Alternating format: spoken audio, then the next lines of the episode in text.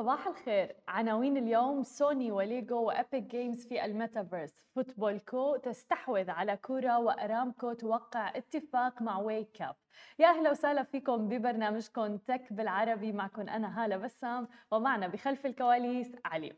كشفت مجموعة سوني اليابانية العملاقة والمجموعة الأم لشركة ليجو الدنماركية عن استثمار ملياري دولار في شركة أبيك جيمز اللي هي ناشرة للعبة فورتنايت، واللي طبعا تعتبر ظاهرة في مجال ألعاب الفيديو. كل هذا سعيا إلى تمويل جهود تطوير الميتافيرس. وبيرفع هذا الاستثمار قيمة أبيك جيمز أيضا إلى واحد وثلاثين فاصلة خمسة مليار دولار. بيهدف ضخ ملياري دولار لتعزيز هدف الشركة المتمثل في بناء ميتافيرس ونعم دموه ودعم نموها المستمر. طبعا هذا كله بحسب ما ذكرته ليجو وسوني، وأيضا الشركة القابضة على لعبة ليجو الأولى في العالم. واستثمرت كل من سوني، وهي أصلا مساهم في أبيك جيمز، والمساهم الجديد مليار دولار تقريبا بحسب البيان الثلاثي المشترك. وقامت مجموعة فوتبول كو المالكة للعديد من وسائل الإعلام والنشر في عالم الرياضة حول العالم بالاستحواذ الآن على موقع كورا مقابل أكثر من خمسة وعشرين مليون دولار أمريكي، ولتعزز بذلك المجموعة تواجدها في المنطقة العربية بشكل خاص. كل هذا قبيل انطلاق كأس العالم عشرين اثنين وعشرين في قطر بنهاية العام. تأسس موقع كورا عام ألفين واثنين في البحرين عن طريق خالد الدوسري، وانتقل بعدها مقره إلى دولة الإمارات العربية المتحدة مع النمو الكبير اللي حظى فيه هذا الموقع والانتشار في أوساط الجمهور الرياضي العربي ومن ثم العالمي، ومع إطلاق النسخة الإنجليزية أيضا. وبيستقطب الموقع في الوقت الحالي أكثر من خمسة وعشرين مليون مستخدم شهريا. وبيغطي موقع كورة أكثر من اثنين وأربعين رياضة حول العالم، ولكن الجزء الأكبر بيركز على كرة القدم بواقع تقريبا خمسة وثمانين بالمئة من نسبة التغطية. وبيوفر كذلك نتائج مباشرة للرياضات المختلفة، بجانب أيضا المحتوى التحليلي والإخباري المهم جدا أيضا.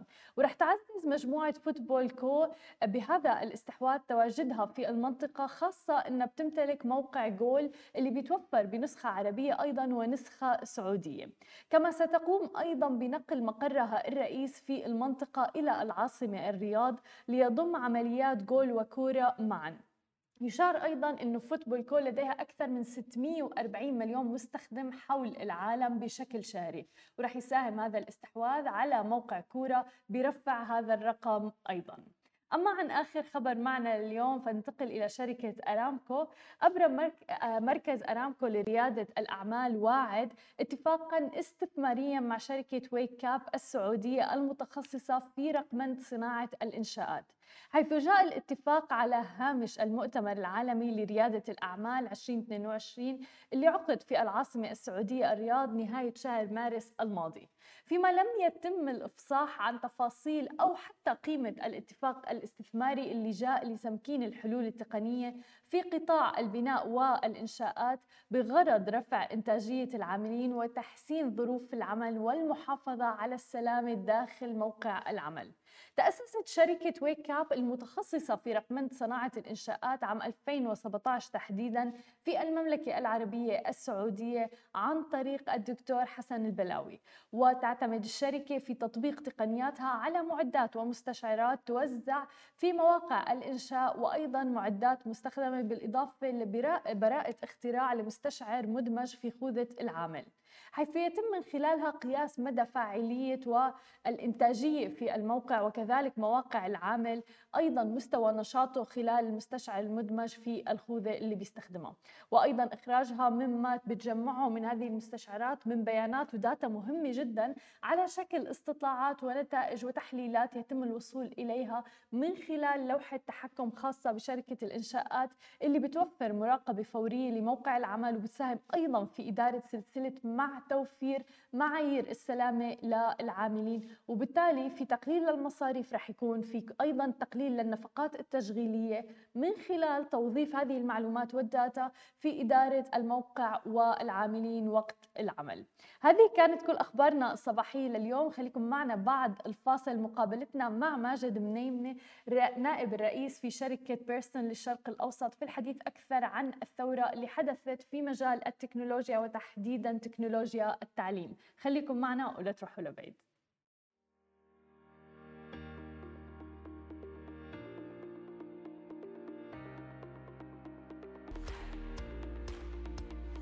ورجعنا لكم من جديد ومعنا ضيفنا لليوم مجيد منيمنة نائب الرئيس في شركة بيرسون للشرق الأوسط. يا أهلا وسهلا فيك معنا اليوم.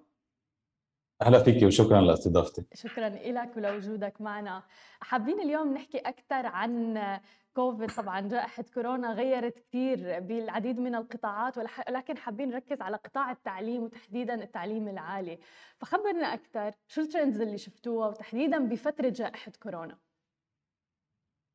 يعني كوفيد ساهم بتسريع كثير ترندز كانت موجودة قبل، يعني نحن من من ألفين وتسعة عشر كان بلش، أو حتى قبل كان بلش الحكي بالديجيتال ليرنينج، بالفيرتشوال ليرنينج، هايبرد موديل، حتى كنا عم بنحكى كتير بالشورت كورسز لتأهيل upskilling reskilling الناس عم تفتش على شغل، أو حتى الموظفين حاليا اللي عبالهم يغيروا uh, الشغل تاعهم. وكوفيد اجى عطى اكسلريشن، عطى تسريع لكل هالموجة. um, وكمان بتصور يعني كوفيد فرجة أكتر مين قدران uh, أو مين كان محضر حاله ومين اضطر بسرعة يعني يلاقي حلول سريعة ليقدر يضلوا عم عم تتكمل التعليم أو التعليم الجامعي للتلاميذ. شفنا كتير اختلافات ببعض البلدان، يعني شفنا بلدان كانوا حاضرين على القليلة من ناحية البنى التحتية والانفراستراكشر والتكنولوجي وقدروا دغري ينقلوا على الفيرتشوال ليرنينج، وهذا الشيء اكيد ساعدهم. هلا ما كانوا حاضرين مية بالمية للفيرتشوال ليرنينج، لأن الفيرتشوال ليرنينج منه عباره عن واحد ياخذ الاكسبيرينس اللي هي بالصف او او كيف التعليم بالصف ويحطها ورا زوم، هذه ما بتطلع فيرتشوال ليرنينج. ف وفي منهم ما كانوا حتى حاضرين بالبنيه التحتيه واضطروا ياجلوا السمسترز واضطروا يعني ينطروا يعني ليرجع شوي تخف جائحه الكوفيد. وكمان الشغله الثانيه اللي لاحظناها انه نحن ببيرسون كان عندنا يعني قبل، نحن اكيد بنوفر للجامعات الكتب الجامعيه، وكمان بنوفر او الديجيتال سولوشن يلي هي بيكون فيها اي بوك بس بيكون فيها كمان هوم ورك وبيكون فيها اسسمنت امتحانات والى اخره.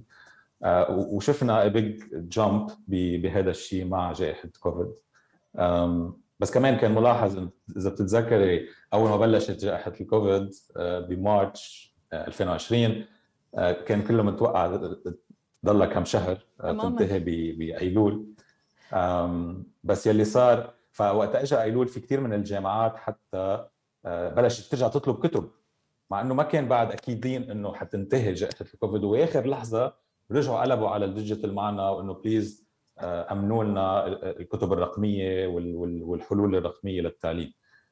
وهذا كان شيء ملاحظ، لأنه in general كان في بعض تحفظات على التعليم الفيرتشوال، وكان في كمان تحفظات على الديجيتال، وبتعرف كان في كتير حكي إنه هل هالشيء حيحل محل الأستاذ واللي هو أكيد مش ممكن أبدا، وكل هيدا الأمور. فهذا اللي نحن لاحظناه مع مع الكوفيد بهذا.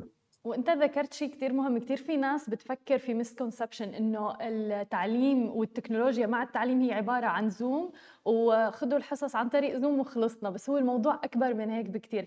فممكن تحكي لنا أكثر عن التحديات اللي بيواجهوها حتى الجامعات حتى يتغيروا لهذا التحول الرقمي المطلوب صار بالفترة الأخيرة؟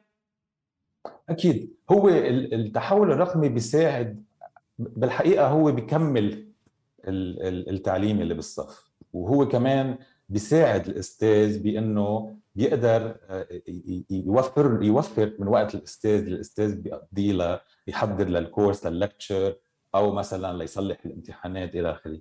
هذا شيء أساسي. بعدين يعني نحن اليوم وقت نكون عم نتعلم مادة في كذا طريقة لتعليم المادة، في أكيد بارت اللي هو بيكون شوي نظري theoretical، هون في واحد يعمل لكتشر ساعة ساعتين تكون على زوم وتكون ل مئتين طالب أو ثلاثمئة طالب، وأكيد هذا اللي بيوفروا زوم مقارنة مع مع الوجود بالصف. بس بعدين في أشياء تطبيقية، في كيس ستاديز، في في أشياء بدها تنعمل مع مع مع التلاميذ الآخرين. فهذا كله أكيد مستحسن أكثر يكون بال فيس تو فيس بالصف، لأنه هذا الشيء بيعلم التلميذ كتير أمور سكيلز مهمة لبعدين وقت بده يبلش يشتغل ولا وقت بده يفوت على يعني العمل. وبدي أرجع أول نقطة صغيرة على الحلول الرقمية اللي قلت أنا إنه بتساعد بتوفير الوقت، لأنه هلا يعني الديجيتال دغري في يقدر يشيل بارت مثلا من الكورس، يقرر هاي الصفحة وهاي الصفحة وهاي الصفحة بده بده يتوهن التلميذ يقراهم. في تست بانك وأوتوماتيكال أسسمنت وأوتوماتيكال كمان تصليح، هذا كله بيساعد الأستاذ، والأستاذ بيصير بيقدر يعطي أسسمنت مور فريكوينت، ويقدر يعرف أي تلميذ عنده يعني ضعف بشغلة أو أي تلميذ معقول. لأنه ما تنسى يعني بالجامعة كمان شغلة من الج... يعني الجامعات بيعانوا منها هي الدروباوت ريت، صح؟ طبعاً. يعني يكون واحد فايت وبعدين بيطلع من الجامعة أو بيقرر يترك هالتخصص وروح على تخصص ثاني إلى آخره. سو وقت الأستاذ بيقدر يعرف هذا التلميذ عم بيعاني من ضعف أو عنده مشكلة أو شيء، بيقدر ساعتها هو يحكي معه ويشوف إذا بيقدر يلاقي حلول. شو هي المشكلة؟ المشكلة إنه ما عم بيفهم التلميذ أو إنه ما إنه مهتم أو ما عجبته المادة، ليقدر يساعد كمان الجامعة بإنه تحافظ على هدول التلاميذ ويتخرجوا كلهم آخر شيء. ونحن بحاجة لهي الثقافة تحديداً بمنطقتنا العربية بصراحة، آه اللي هو إنه كمان دعم فعلاً الطلاب، مو بس إنه تاخذ درسك وتخلص وتنجح أو إلى آخره. هي الموضوع أكبر من هيك بكتير، لأنه أصلاً بيكون الطالب متخبط بهاي الفترة، ما بيعرف إذا أصلاً شو ناطره بالمستقبل وتحديداً بمجال العمل. وإن ذكرت نقطة أيضاً كتير مهمة، السكيلز اللي على أرض الواقع الواحد بحاجتها لما بيروح على الجامعة ما زالت مهمة جداً جداً جداً، لأنه فعلاً عن خبرة يعني نحن بحاجتها وفي مجال العمل. ولكن خبرنا أكثر عن موضوع الرقابة، يعني كيف مع التحول هذا الرقمي ممكن أنكم تراقبوا مثلا طلاب، مواضيع الغش إلى آخره، كل هاي الأمور؟ صار في كتير ديجيتال سولوشن هلأ. أكيد نحن وقت نحكي أسسمنت في كذا أسسمنت، صح؟ في يعني في الأسسمنت اللي بيصير كل الوقت، وفي الميدترم والفاينل إكزام وإلى آخره. هلأ وقتها يعني بوقت جائحة الكوفيد وقت كانت بأقوى أوقاتها، في كم جامعة عملوا فول أسسمنت مع تلاميذ من البيت، وفي حلول اليوم موجودة، في كاميرات بتقدر تعرف إذا التلميذ حمل تليفونه أو إذا نظر لاتجاه مختلف، في لوك لوك لوك براوزرز وما بيقدر يفوت على ويب بيج تانية إلى آخره. هذا عم نحكي وقت يكون مية بالمية عم بيعمل الأسسمنت فيرتشوال من البيت. وفي جامعات تانية لا، استدعت التلميذ على ال على الجامعة، يعني التلميذ إجا على الصف، عمل الامتحان أونلاين بس عمله بالصف، وبهالحالة أكيد أمن ومراقبة من الأساتذة أو من الجهة التعليمية. بس هذا الشيء عم بيتطور أكثر وأكثر ليقدر يعني ال artificial intelligence و other system يقدروا ينتبهوا لموضوع الغش وتو هايلايت إذا صار في أي محاولة غش. وهدول عم بيتطوروا هلا أكثر وأكثر، عم بيصيروا يعني more and more reliable مثل ما بيقولوا. وهذا الشيء رائع وعم بيفتح آفاق كتير كبيرة موضوع التحول الرقمي. يعني عم نشوف كتير طلاب عم بيدرسوا مرات ببلد آخر، بيروحوا مثلا بعاد عن أهلهم وعائلتهم، عم بيجوا لعند أهلهم مثلا، عم بيعملوا كله أونلاين وقت الامتحانات مثل ما ذكرت، مثلا بيرجعوا على البلد وبيقدموا. ف في آفاق كتير انفتحت بصراحة ما كانت موجودة على دورنا أبداً. فهذا التحول الرقمي رائع. حتى نحن بسماشي لما عم نعمل مقابلات عم نشوف العديد من الشركات الناشئة اللي عم تتحول للتعليم أونلاين، حتى الدروس الخصوصية أونلاين.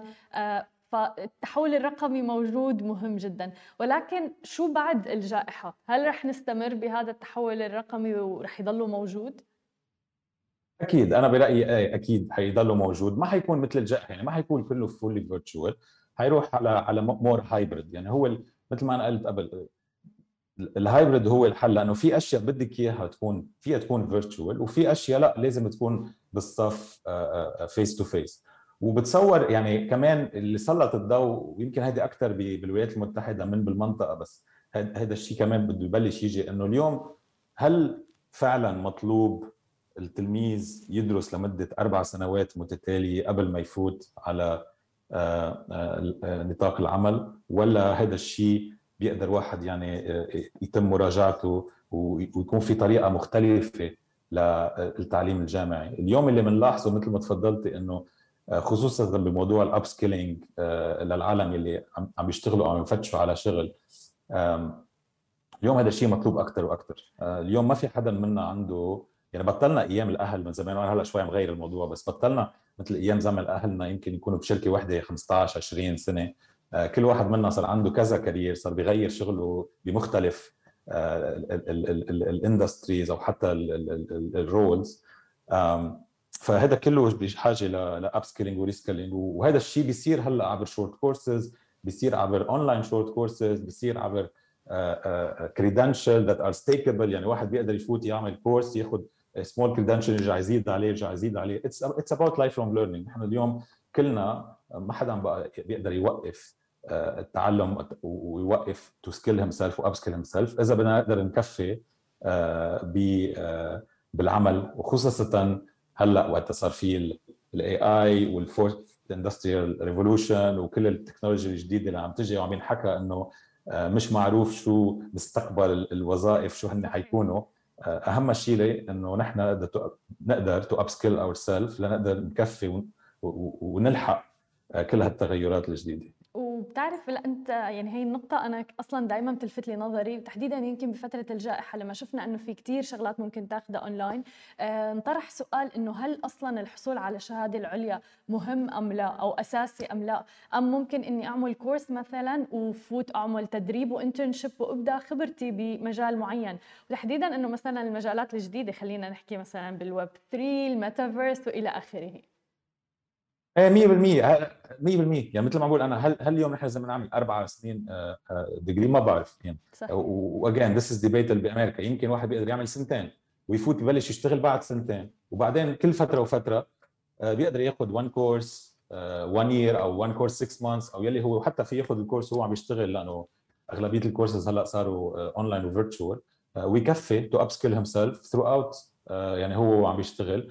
مثل مثل ما مثل ما قلت لك خصوصا اليوم مع كل النيو تكنولوجيز، ما بتصور اصلا هلا حاليا الجامعات لحقت تعمل فول ديجري على كل هالنيو تكنولوجيز. مضبوط، فكل هيدا مهم، بس بضلوا برايي انه دور الجامعه كتير مهم، لانه الجامعه دوره منه بس بموضوع النوليدج، دور الجامعه كمان هو بالاكسبيرينس والحياه الجامعيه، هي كمان بالانتراكشن مع التلاميذ، وواحد بيعمل اصحاب وبيعمل نتوركينج، وكمان بالبراند. يعني الجامعه بعدها مهمه قصه البراند والستامب تاع الجامعه، مع انه مثل ما كمان حكينا ما بقى يعني مؤخرا من شي ثلاث سنين في كذا شركه امريكانيه صارت تقبل موظفين ما عندهم دبلوم جامعي، صح، وشركات عم عمالقه التكنولوجيا عم نحكي فعلا. طبعا طبعا طبعا طبعا طبعا فهدول كله بيطرح اسئله اليوم، بس عنا بالمنطقة إذا ما نرجع شوي يعني بالمنطقة أو حتى بالعالم، يعني مثل ما كنا عم نحكي بعد في مشكلة إنه هل التلميذ اليوم وقت يتخرج من الجامعة هو حاضر للعمل، حاضر ليشتغل.